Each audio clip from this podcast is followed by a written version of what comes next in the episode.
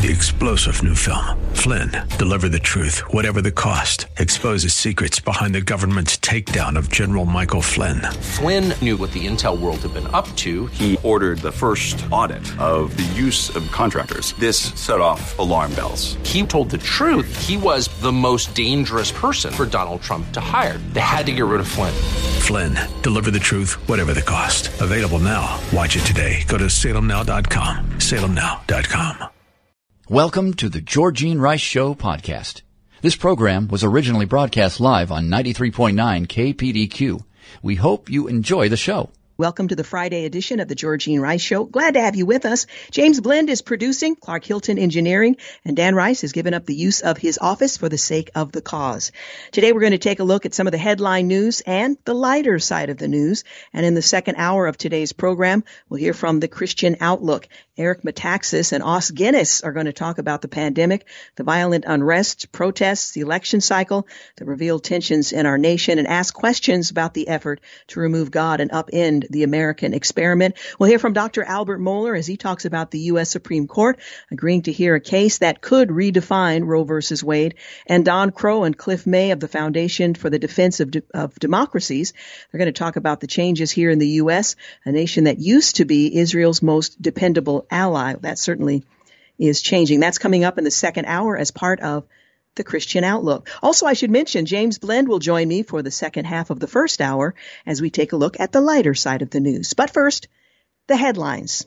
President Biden uh, is crediting himself and his administration for the Israel Hamas ceasefire, downplaying the role that Egypt played as the actual um, state that's responsible for that ceasefire. President Biden, he sought to take credit for that um, event Thursday between Israel and Hamas, uh, despite reports that it was Egypt that brokered that peace. Biden, who spoke at the White House, included a sentence in his remarks commending Egyptian officials for their critical role in ending the fighting, but he repeatedly emphasized the intensive work that he said was done on his part by his administration. Hmm. Well, over the last 11 days, I spoke with the Prime Minister six times. I've also spoken with President Abbas and the Palestinian Authority more than once, and part of our intense diplomatic engagement, he said. And I want to also thank Secretary of State, the Secretary of Defense, our National Security Advisor, and everyone on our team for their incredible efforts to bring this about this uh, outcome that we're about to see. You know, we've held intensive high level discussions hour by hour, literally, Egypt, the Palestinian Authority, and other Middle Eastern countries with an aim to avoiding this sort of uh, prolonged conflict we've seen in previous years when the hostilities have broken out, end quote. So, according to President Biden, it was his administration that brokered the deal. According to the rest of the world, it was, in fact, Egypt. In other developments, ABC's World News Tonight is suggesting President Biden brokered the ceasefire between Israel and Hamas, failing to credit Egypt as well, but that's how the media works in the U.S. Democrat leaning progressive groups are lining up with Palestinians and against Israel as the conflict raged. It's now uh, in the ceasefire phase. The question is, will it hold? Meanwhile, American Jews are on edge over a wave of anti-Semitism from, York, from New York rather to California to Illinois and Utah, the recent conflict between Israel and Gaza, has generated a disturbing backlash against American Jews who found themselves uh, the targets of death threats, hate speech, and violent physical attacks. I suppose we shouldn't be surprised. That's sort of the way things are done in this country these days. Stop telling me this is about Israel and Gaza, said a New Yorker who was confronted by a pro-Palestinian mob on his way to synagogue this week. My people are being targeted across the United States in broad daylight. This is textbook anti-Semitism, and we will continue to live in danger until the public starts to recognize it for what it is. End quote. Well, his remarks were a common refrain rippling across the U.S. Jewish communities in recent days. Here's a look at some of the recent incidents throughout the country. Troubling footage emerged late Thursday showing pro-Israel and pro-Palestinian protesters that were clashing on a midtown Manhattan sidewalk despite Israel and Gaza having reached a ceasefire agreement earlier in the day. Apparently, no ceasefire agreement has been reached here in the U.S. Police confirmed that two commercial fireworks were thrown from a car and one person suffered minor burns. In Los Angeles, pro-Palestinian demonstrators uh, hopping out of their vehicles past a Beverly Grove restaurant on Tuesday and began singling out and attacking Jewish diners in a violent brawl that was caught by a bystander on the phone. Video shows members of a car caravan flying Palestinian flags while driving by the sushi restaurant's outdoor dining uh, section while reportedly chanting death to Jews. Now the question is, are we going to tolerate that here in the United States? The answer should be a resounding and profound no, but I fear that will not be the message ultimately heard because this will be permitted to continue. In other developments, an LA Jewish man was chased by two vehicles waving Palestinian flags as they yelled Allahu Akbar. Uh, pro-Israel and pro-Palestinian protesters clashed in New York City. One was burned by fireworks that were thrown from a car. The Associated Press fired a reporter after pro-Palestinian social media posts uh, from college went viral. The reporter, who was just hired by the Associated Press last month, is now out of a job after pro Palestinian social media posts she had written during college went viral. Well, AP News associate Emily Wilder, who graduated from Stanford University in 2020 and had worked in the Arizona Republic, uh, was the target of backlash after Stanford College Republicans drew attention to her activism on Twitter, referring to her as an anti-Israel agitator for protesting Birthright, a Jewish student travel program to Israel. Wilder called the program nothing more than ethnic nationalist propaganda and accused Israel of engaging in the ethnic cleansing and displacement of Palestinians in Palestine. Wilder, who is Jewish and was a member of the pro-Palestinian groups Jewish Voice for Peace and Students for Justice in Palestine, also referred to late Jewish donor Sheldon Adelson as a naked mole rat looking bill, uh, billionaire. Well, the Associated Press confirmed on Thursday that Wilder no longer worked for the news agency and told other outlets that her termination was due to the AP's social media policy. In other developments, Netanyahu calls out the AP after claiming they weren't warned about the Israeli airstrike. Apparently, AP shared a site, a business site with Hamas. AP is being torched for claiming that they were unaware of the Hamas intel operation in their building, which many find difficult to believe. Netflix CEO has donated $3 million to defend Gavin Newsom against the recall effort. And Uber and Lyft get EV mandate from California. Congress has set a date for a Colonial Pipeline cyber attack hearing, and a small business advocacy group has launched a survival campaign. The IRS says cryptocurrency transfers over $10,000 need to be reported, and Treasury is targeting wealthy tax cheats with an enforcement plan that could raise $700 billion. Well, as I mentioned, a ceasefire has been reached between Israel and Hamas. The question is, will it last? Katie Pavlich speculates the Israeli government and Hamas have agreed to a ceasefire after 11 days of the Iranian-backed terrorist organization launching more than 400 rockets at civilian targets inside the country. In response, the Israeli Defense Forces have carried out a number of military operations and airstrikes targeting Hamas leaders inside the Gaza Strip. New York Times writes that with a ceasefire between Israel and the Palestinian militants on the horizon, the Biden administration is now turning to how it can help rebuild the besieged Gaza Strip, and in turn bring pressure through promises of financial support on Hamas not to resume fighting. And Dennis Ross, writing for the Jerusalem Post, a longtime negotiator in the region, says so long as the uh, so long as Hamas can be can have rockets, then the prospect of changing anything in Gaza will be very limited, and any claim, any calm rather is basically a short term calm. Ross said, adding that um, as long as Hamas poses uh, missiles, uh, they will fire them into Israel. The latest example just concluded. Well, Pennsylvania voters have taken the uh, lead in reining in emergency powers of heavy-handed governors. According to the AP, Pennsylvania voters became the first in the nation to impose restrictions on a governor's ability under an emergency disaster declaration, approving constitutional amendments sped to a statewide referendum by Republican lawmakers angry over how Democratic Governor Tom Wolf handled the pandemic response. Wall Street Journal's editorial writes, Americans nationwide are tired of endless pandemic diktats and in Pennsylvania on Tuesday, they showed it with the resounding electoral rebuke of Democratic Governor Tom Wolf's emergency powers. Washington Examiner writes that the amendments are sure to be challenged in court. All eyes turn toward the possibility of legal challenges that could prevent the two approved constitutional amendments from becoming reality. Governor Wolf, for his part, doesn't seem to be getting the message. Wolf has signed a renewal of the state's disaster order related to the coronavirus pandemic. The governor announced the renewal Thursday afternoon, just two days after voters approved two measures to curb his powers in disasters. You're listening to The Georgene Rice Show. Back in a moment. You're listening to the Georgene Rice Show podcast. It's aired on 93.9 KPDQ.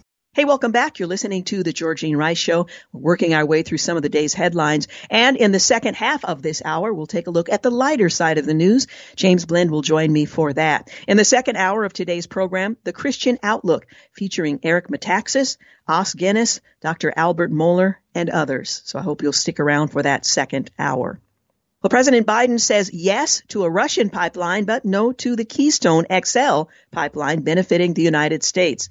Well, NBC News reports the Biden administration has decided to waive sanctions against the company overseeing the construction of Russia's Nord Stream 2 gas pipeline to Germany, despite bipartisan opposition in Congress and appeals from Eastern European governments.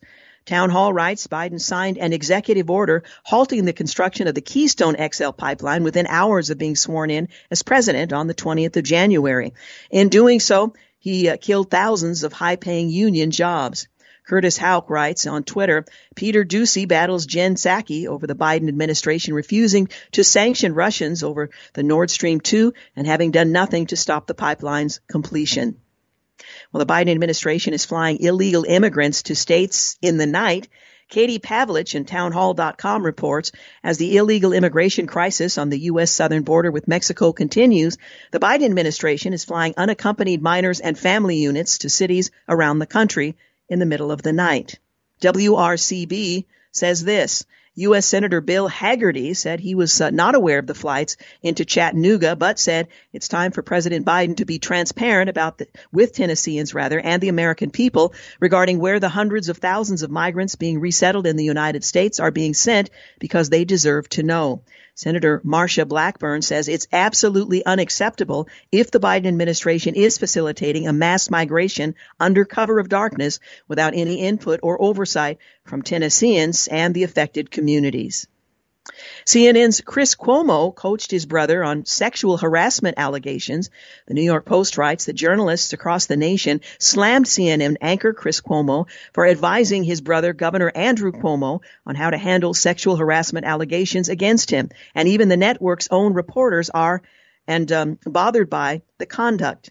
Again, the New York Post. From the Washington Post, Cuomo, one of the network's top stars, joined a series of conference calls that included the Democratic governor, his top aide, his communications team, lawyers, and a number of outside advisors, according to people familiar with the uh, uh, conversations, uh, who spoke on condition of anonymity to describe the private sessions from Spencer Brown. To be clear, the Democratic governor and his staff, in the midst of multiple scandals, were being advised on how to navigate the crisis from an anchor for the network that paints itself as the world's most trusted name in news.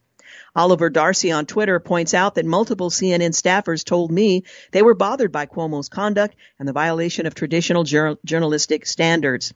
Sam Stein also on Twitter writes that the Chris Cuomo story is a story of power. Any junior level staffer who moonlighted as a political advisor would see their job suspended or gone. Governor Kemp is placing Georgia on a growing list of states pushing back against critical race theory. Atlanta Journal Constitution writes the Republican urged the State Board of Education to take immediate steps to ensure that critical race theory and its uh, dangerous ideology do not take root in our state standards and curriculum. A look at the other states that have moved in similar direction. Well, earlier this month, Idaho Governor Brad Little became the first Republican governor to sign into law a bill that restricts educators from teaching a concept called critical race theory, and more could follow. Nearly a dozen states have introduced similar Republican backed bills that would direct what students can and cannot be taught about the role of slavery in American history and the ongoing effects of racism in the U.S. today. But critics say the legislation isn't aimed at what children are learning in the classroom. It's a welcome backlash, according to the National Review. Well, GOP senators are looking to guard the military from critical race theory and other Marxist ideas. Senator Jim Inhofe is among those seeking to make sure the military budget is not just another political tool. The Washington Examiner writes that Republicans expressed alarm following examples of rank and file military service members being scrutinized for holding political views that differed from the Biden administration. The Biden administration already has the wheel uh, turning. The Secretary of the Navy's memo announcing a review. It is the duty of the Navy to continue making meaningful steps that promote diversity, equity, and inclusion. A Maryland school district spent $454,000 of taxpayer money to fund an anti-racist audit from the National Review, Maryland's largest school district spent over $454,000 for an anti-racist system audit, according to documents obtained by Judicial Watch, while the district's middle school students were taught that the phrase Make America Great Again was an example of covert white supremacy that ranks just below lynching, hate crimes, the N-word, and racial slurs. You can read more in the National Review. A Pakistani member of parliament called for nuking the state of Israel. The argument um, of uh, Maulana Chitrali, do we uh, make atomic bombs to show them in a museum? We don't need missiles, atomic bombs, or a huge army if we can't, uh, if they can't be used to liberate Palestine. End quote. Jews are being attacked uh, not only in New York City but around the world and in Los Angeles. Well, Israel announced unconditional ceasefire with Hamas, ending the Gaza combat and orchestrated by Egypt. President Biden tried to claim credit for the Egypt brokered ceasefire, and the U.S. is seeing a wave of textbook anti-Semitism. In government and politics, the House very narrowly passed a $1.9 billion funding bill to bolster Capitol security, or for security theater, some suggest. President Biden, who paradoxically supports the Green New Deal economic boondoggle, signed an executive order directing studies of climate related financial risks. And the House GOP reelection arm broke their monthly fundraising record. One wonders why.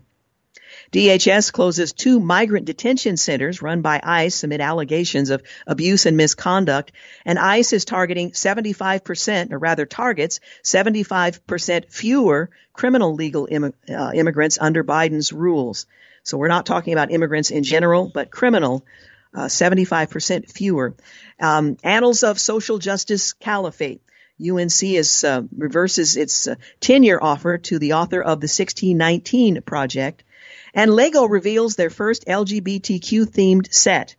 Five Oregon counties are voting in favor of seceding to join Idaho, and Chris Cuomo has apologized for advising his brother Andrew Cuomo on his response to sexual harassment allegations in his professional capacity. And consumer prices outpace wage growth as inflation surges.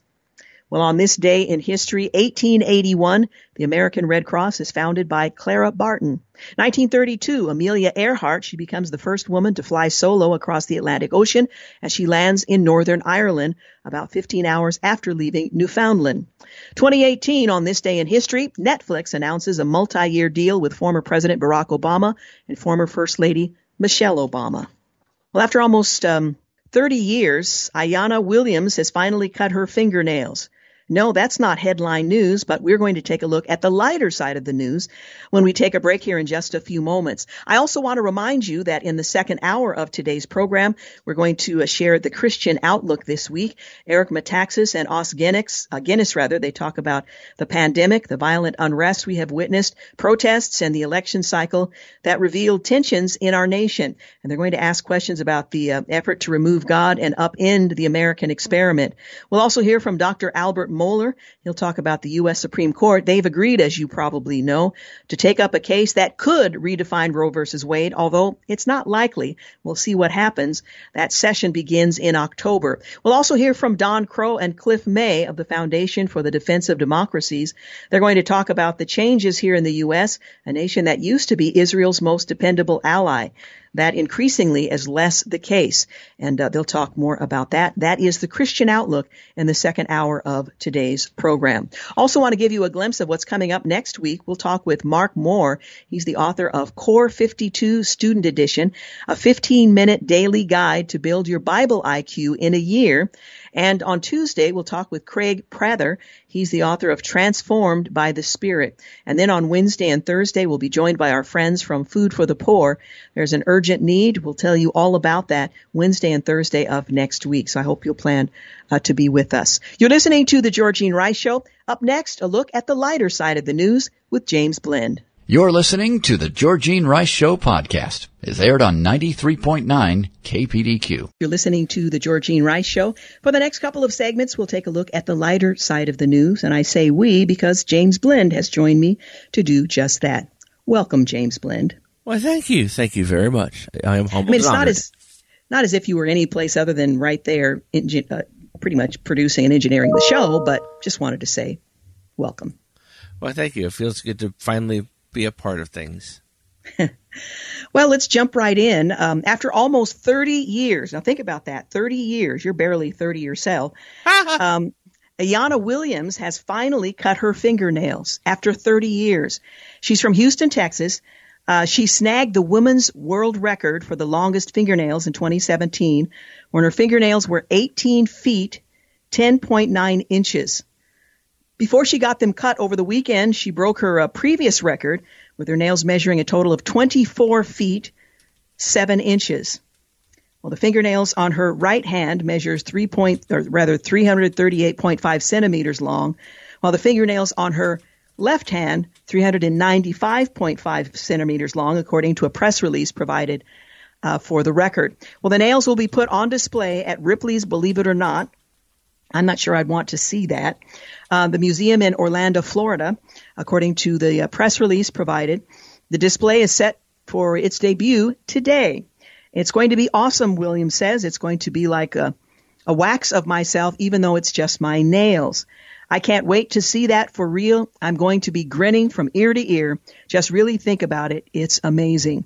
Now, I probably would have described it a bit differently. Amazing wasn't the word that first came to mind. To see the um, 24 foot nails uh, on display in the Guinness Museum. Your thoughts, James? Are you going to take a family trip to see these? No, I think I'm going to file that under something I'm not going to go to. Ha ha ha. She says that she had to be very careful with her movements before having her nails cut.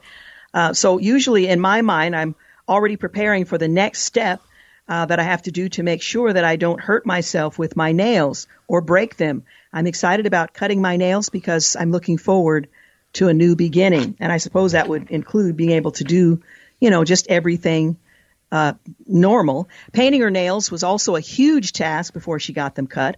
According to the local media, it took several days and three to four bottles of nail polish. In 2017, when she uh, was first named the woman with the longest fingernails, it took two bottles of nail polish and 20 hours.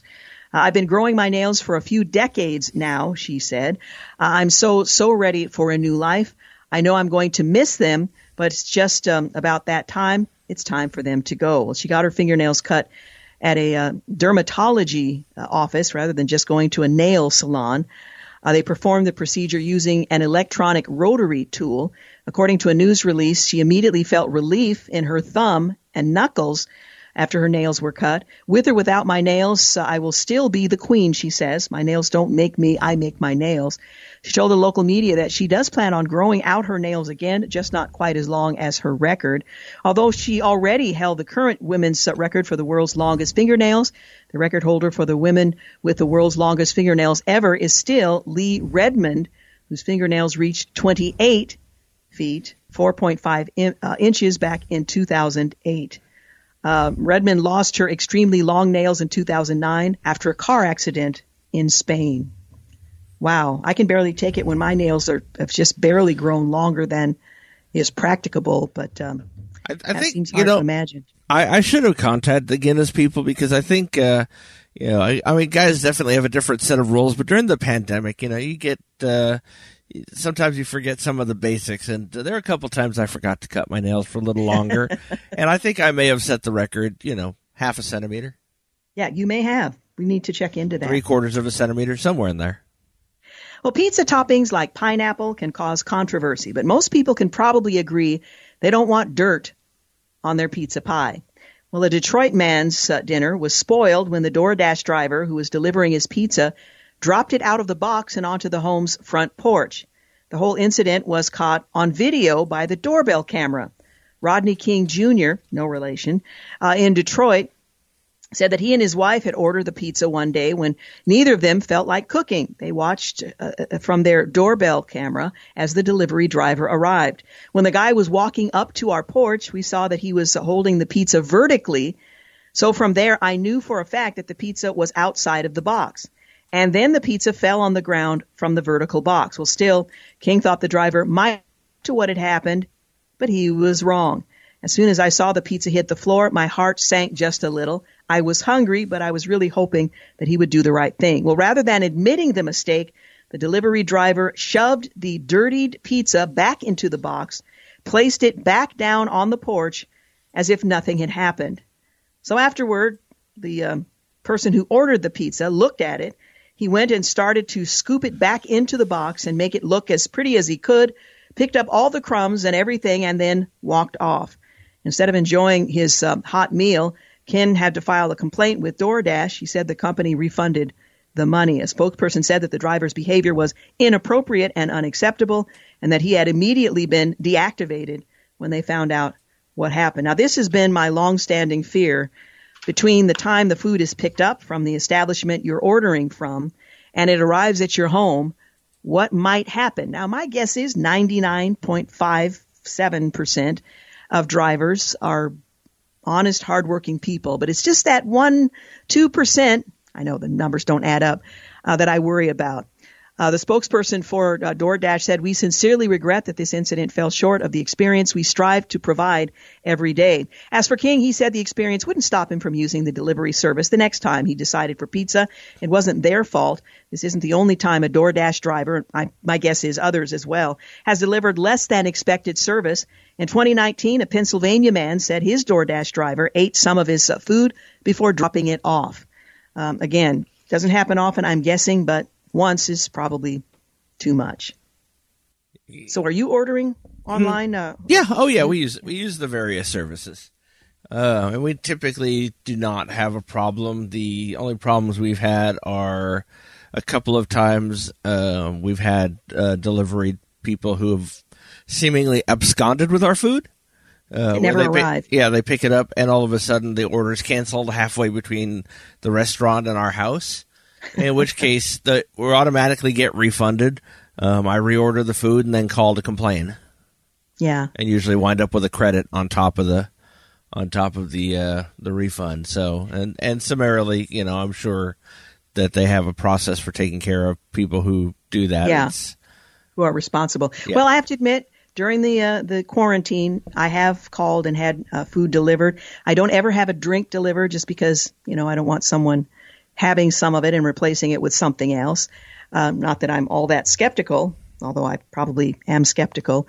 Um, but I haven't had a problem up to this point. So Dan Rice and I have have done fairly well as far one, as we one know. Of the, one of the exceptions that I've done is our local um, uh, chicken place of uh, you know, fast food chicken place that we love so much does some deliveries themselves in addition to the services, and I totally trust them to deliver their own stuff to me. So I'll yeah. I'll get my sweet tea, which may give away the restaurant, but I will always get my sweet tea with my chicken. So um, they, you know, knowing it's being delivered by them, I have 100% confidence. You know, I, I actually would too, and I think I know who you're referring to. Well, 53 years after he lost it in Antarctica, Paul Grisham finally has his wallet back. Antarctica. He's 91. He lives in San Diego, California. He arrived in Antarctica in October of 1967 as a Navy meteorologist. At some point during his 13 month assignment, he lost his wallet and eventually forgot about it until last week. It was just blown away, he says, uh, speaking to the San Diego Union Tribune after he received the wallet by mail on Saturday. There was a long series of people involved in tracking me down and um, ran me to ground, as he put it. Well, according to the newspaper, Grisham's wallet held plenty of mementos from his time there in Antarctica, which he called the ice, as well as his Navy ID and driver's license. Well, some of those mem- uh, mementos include a pocket reference card, on uh, what to do during atomic, biological, and chemical attacks, a beer ration punch card, a tax withholding statement, and receipts for money orders sent to his wife. His wallet and another lost billfold were found in 2014 uh, when a building in um, McMurdo Station on Antarctica's Ross Island was being demolished. So better late than never, it would appear. Hey, we need to take a quick break, but we'll return, me and James, in just a moment. You're listening to The Georgene Rice Show. You're listening to The Georgene Rice Show podcast. It's aired on 93.9 KPDQ. Welcome back. You're listening to The Georgene Rice Show. And on this Friday, in this and the previous segment, we're taking a look at the lighter side of the news. I'm joined by producer James Blend, and we're winding our way through. Second hour, The Christian Outlook. You'll hear from Eric Metaxas, Os Guinness, Dr. Albert Mohler, Don Crow, and others. So I hope you'll stick around for that. Well, a teen in the UK who compulsively ate her own hair ended up developing a massive hairball in her stomach that tore a hole through her stomach wall, according to a new report. The oval shaped hairball was 19 inches long and completely filled her stomach, according to the report. It was published back in February. The 17 year old initially went to the hospital after she fainted twice, bruising her face and scalp during the falls. Course, she and others had no idea what was responsible for her fainting spells. Doctors wanted to rule out a head injury, but during the exam, they also noticed a mass in the girl's upper abdomen. Well, the teen said she had experienced intermittent abdominal pain for the past five months, which had worsened over the last two weeks prior to her hospital visit. She also had a history of two mental health disorders. Um, a, a, computed uh, tomography scan revealed a grossly distended stomach with a large mass inside and a tear in the stomach wall, according to uh, the Queen's Medical Center in Nottingham, in England.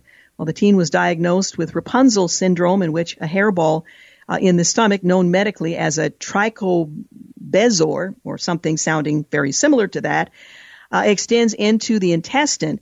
She underwent surgery. Doctors removed the hairball, which was so large it formed a, a, a cast of the entire stomach, um, and she is expected to fully recover. Wow, that's hard to even imagine, but I know um, that's not altogether unheard of, although very uncommon. It, yeah, it even, even though obviously for reasons I, I can't totally identify with it, I, I, it just sounds painful. Yeah, it certainly does. Ugh. Well, a closed down Macy's department store has been given new life as a high school in Vermont. Burlington High School reopened for in person learning inside the unconventional venue in March, several months after the school's usual facility at 52 Institute Road were shuttered in the fall of 2020 after PCB contamination was detected by the Department of Environmental Conservation. Well, now students who have opted into the school's hybrid learning program, they're able to get in-person instruction a few days per week in a space that's clean and interesting to look at. Interim Principal Lauren McBride says classrooms feature much of the old Macy's amenities and decor, including fitting room signage, cashier and customer service counters, and retired adverts from Calvin Klein, Ralph Lauren, and Levi's.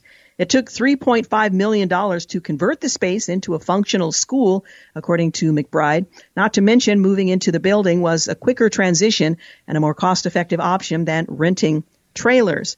It's a 150,000 square foot space. It was renovated in 10 weeks and bridges the gap between the department store, uh, department store rather, and high school. Library books are kept on shelves that used to hold fine china, while a Michael Kors section has been turned into a staging area for distributing meals, which are cooked off site and delivered to Burlington High School. Well, that's got to be kind of a interesting environment for learning, if not a distracting environment uh, for the same. Yeah, I, I, you know, I, I, I need things. I, I'm that type of person, especially with the level of ADD that I have. That I need things to be as they're supposed to be for the environment that they are. Uh, like I have a very and the wonderful people do this, so it's not a criticism. For example, I cannot go to church in a school uh, because I uh-huh. look around and it makes me think of school and I start to actually stress out, even though I'm well beyond graduation age. Um, so yeah, anything, I think anything that would distract me from school, and that's basically everything, um, would have been a problem for me. Wow. Well, I hope you are never in a situation where you can't meet in a church. We have to meet outside and in somebody's living room, in a basement, in the backyard, in the. Oh, I small group. I can tell you right now, I'm the first person that's checking out what books you have on the shelf. Sorry, that's just well, there you go. That's my ADD for you. well, where there's smoke, there might not always be fire, but rather some fiery hot buffalo wings. Let me explain. Firefighters reporting uh, to a call about a fire at a restaurant on Saturday night discovered that the smoke uh, reported by passersby wasn't the result of a fire, but rather 10,000 chicken wings the eatery staff was preparing for Super Bowl orders the next day. Well, workers at Ronnie's Pizza in Clemmons, North Carolina, in Greensboro, uh, said that a, a motorist called the fire department after seeing a plume of smoke coming from the restaurant back in February. In a Facebook post, the Lewisville Fire Department later clarified that no, the restaurant wasn't actually on fire. While it looked bad when you got there, turns out their hardworking staff were just preparing roughly 10,000 chicken wings for Super Bowl Sunday. We're very fortunate that this was the outcome, the fire department added. Uh, everyone is safe and they enjoyed the game. Um, the restaurant, which bills itself as the home of the Buffalo Wing, uh, thanked the firefighters who came out. They made sure all was well. We fed them and got a few laughs and a great picture, the restaurant wrote on social media. While 10,000 wings may sound like a lot, Ronnie's wasn't the only restaurant almost exclusively preparing chicken wings ahead of this year's Super Bowl. Before the game, the National Chicken Council predicted that Americans would eat a record 1.42 billion chicken wings on billion. February 7th. 1.42 billion chicken wings. I don't know if you've noticed, but there has been off and on a chicken wing shortage. I've gone to buy them in the past because that's my favorite part of a chicken is the wing. And you know, what's a chicken without the wings? And I have not been able to find them um, when I've looked for them. So if you can get a good chicken wing, go for it. Well, I mean, you asked the question, what's what's chicken without a wing? Based on their flight capabilities, basically the same thing, isn't it? yeah, that's good. Good point. Very good point. Well, Madison Kohout is 19. She told Insider.com that she was moving from Oklahoma to Arkansas and she was searching for a two bedroom apartment online. Well, after finding what sounded great, a super spacious apartment that was listed at $350 a month, she said she signed the lease without looking at it uh, in person and moved in days later. While she found it odd, her neighbors were all I don't know, over 65 years of age. It didn't click until a week after she uh, moved in when she noticed the retirement home sign outside her building. Apparently, she's not very attentive. The first week of moving in was crazy, she says. I was busy with finding a job and setting up my apartment. I didn't even notice. I thought it was a bit weird that all my neighbors were significantly older than I am. Uh, she joked about the blunder uh, in a viral TikTok video posted in April that showed her laughing in front of the senior citizen apartment sign with the caption, me getting ready to move to an apartment out of state that I've never seen in person. And I realized I just moved myself into a retirement home. Hey, for $350 a month, I'd move myself into a retirement home. Well, the video was, uh, has garnered 3.4 million views, leading uh, her to uh, share more insights into what life is like as the youngest resident in her retirement home. One video of her even uh, joked that her story could form the plot of a sitcom Based on her TikTok observations, her new living situation has largely been positive, with her noting in one video that her home is always super quiet because her neighbors are always asleep by the time she gets home. $350 a month? I may be looking into that myself.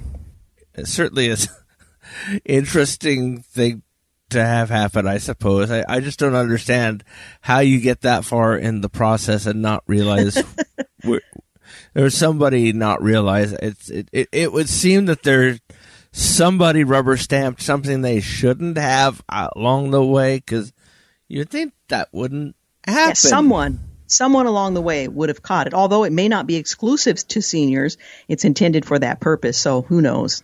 Well, residents of a San Francisco Bay Area city flocked to an abandoned gas station to get a whiff of a corpse flower. Yes, we bring it up every year, or whatever the interval when it blooms uh, comes up, so called because of the stench it emits when it blooms. After its owners decided to share the rare plant with its neighbors, uh, Solomon Leyva, a nursery owner in Alameda, has uh, who deals with exceptionally rare plants, had been posting on social media about the uh, um, Amorphous Pallius titanum, when he saw a lot of interest in the giant blooming flower, he decided to uh, wheel it Monday to an abandoned building where a line of people stretched down the block for the most of the day uh, to actually enjoy it. He grabbed a wagon, went down to his greenhouse, brought it on display. Now, would you go any distance to enjoy the fragrance of the corpse flower? For me, it would be no. For you, James? That that uh, I believe in, in the words of the, uh, the the great Randy Jackson from American Idol. That'd be a no for me, dog. that would be for me too. Hey, we are out of time. We've got news and traffic coming up here at the top of the hour. But when we return, we'll share the Christian Outlook with Eric Metaxas, Os Guinness, Dr. Albert Mohler, Don Crow, and others. So stick with us. News and traffic up next. Thanks for listening to the Georgene Rice Show podcast. If you'd like to download a podcast of the show or would like more information on today's guests, please visit the show at kpdq.com or on Facebook. Follow the show on Twitter at grice show and like us on Facebook. And join us live every weekday at 4 for more critical thinking for critical times on 93.9 KPDQ.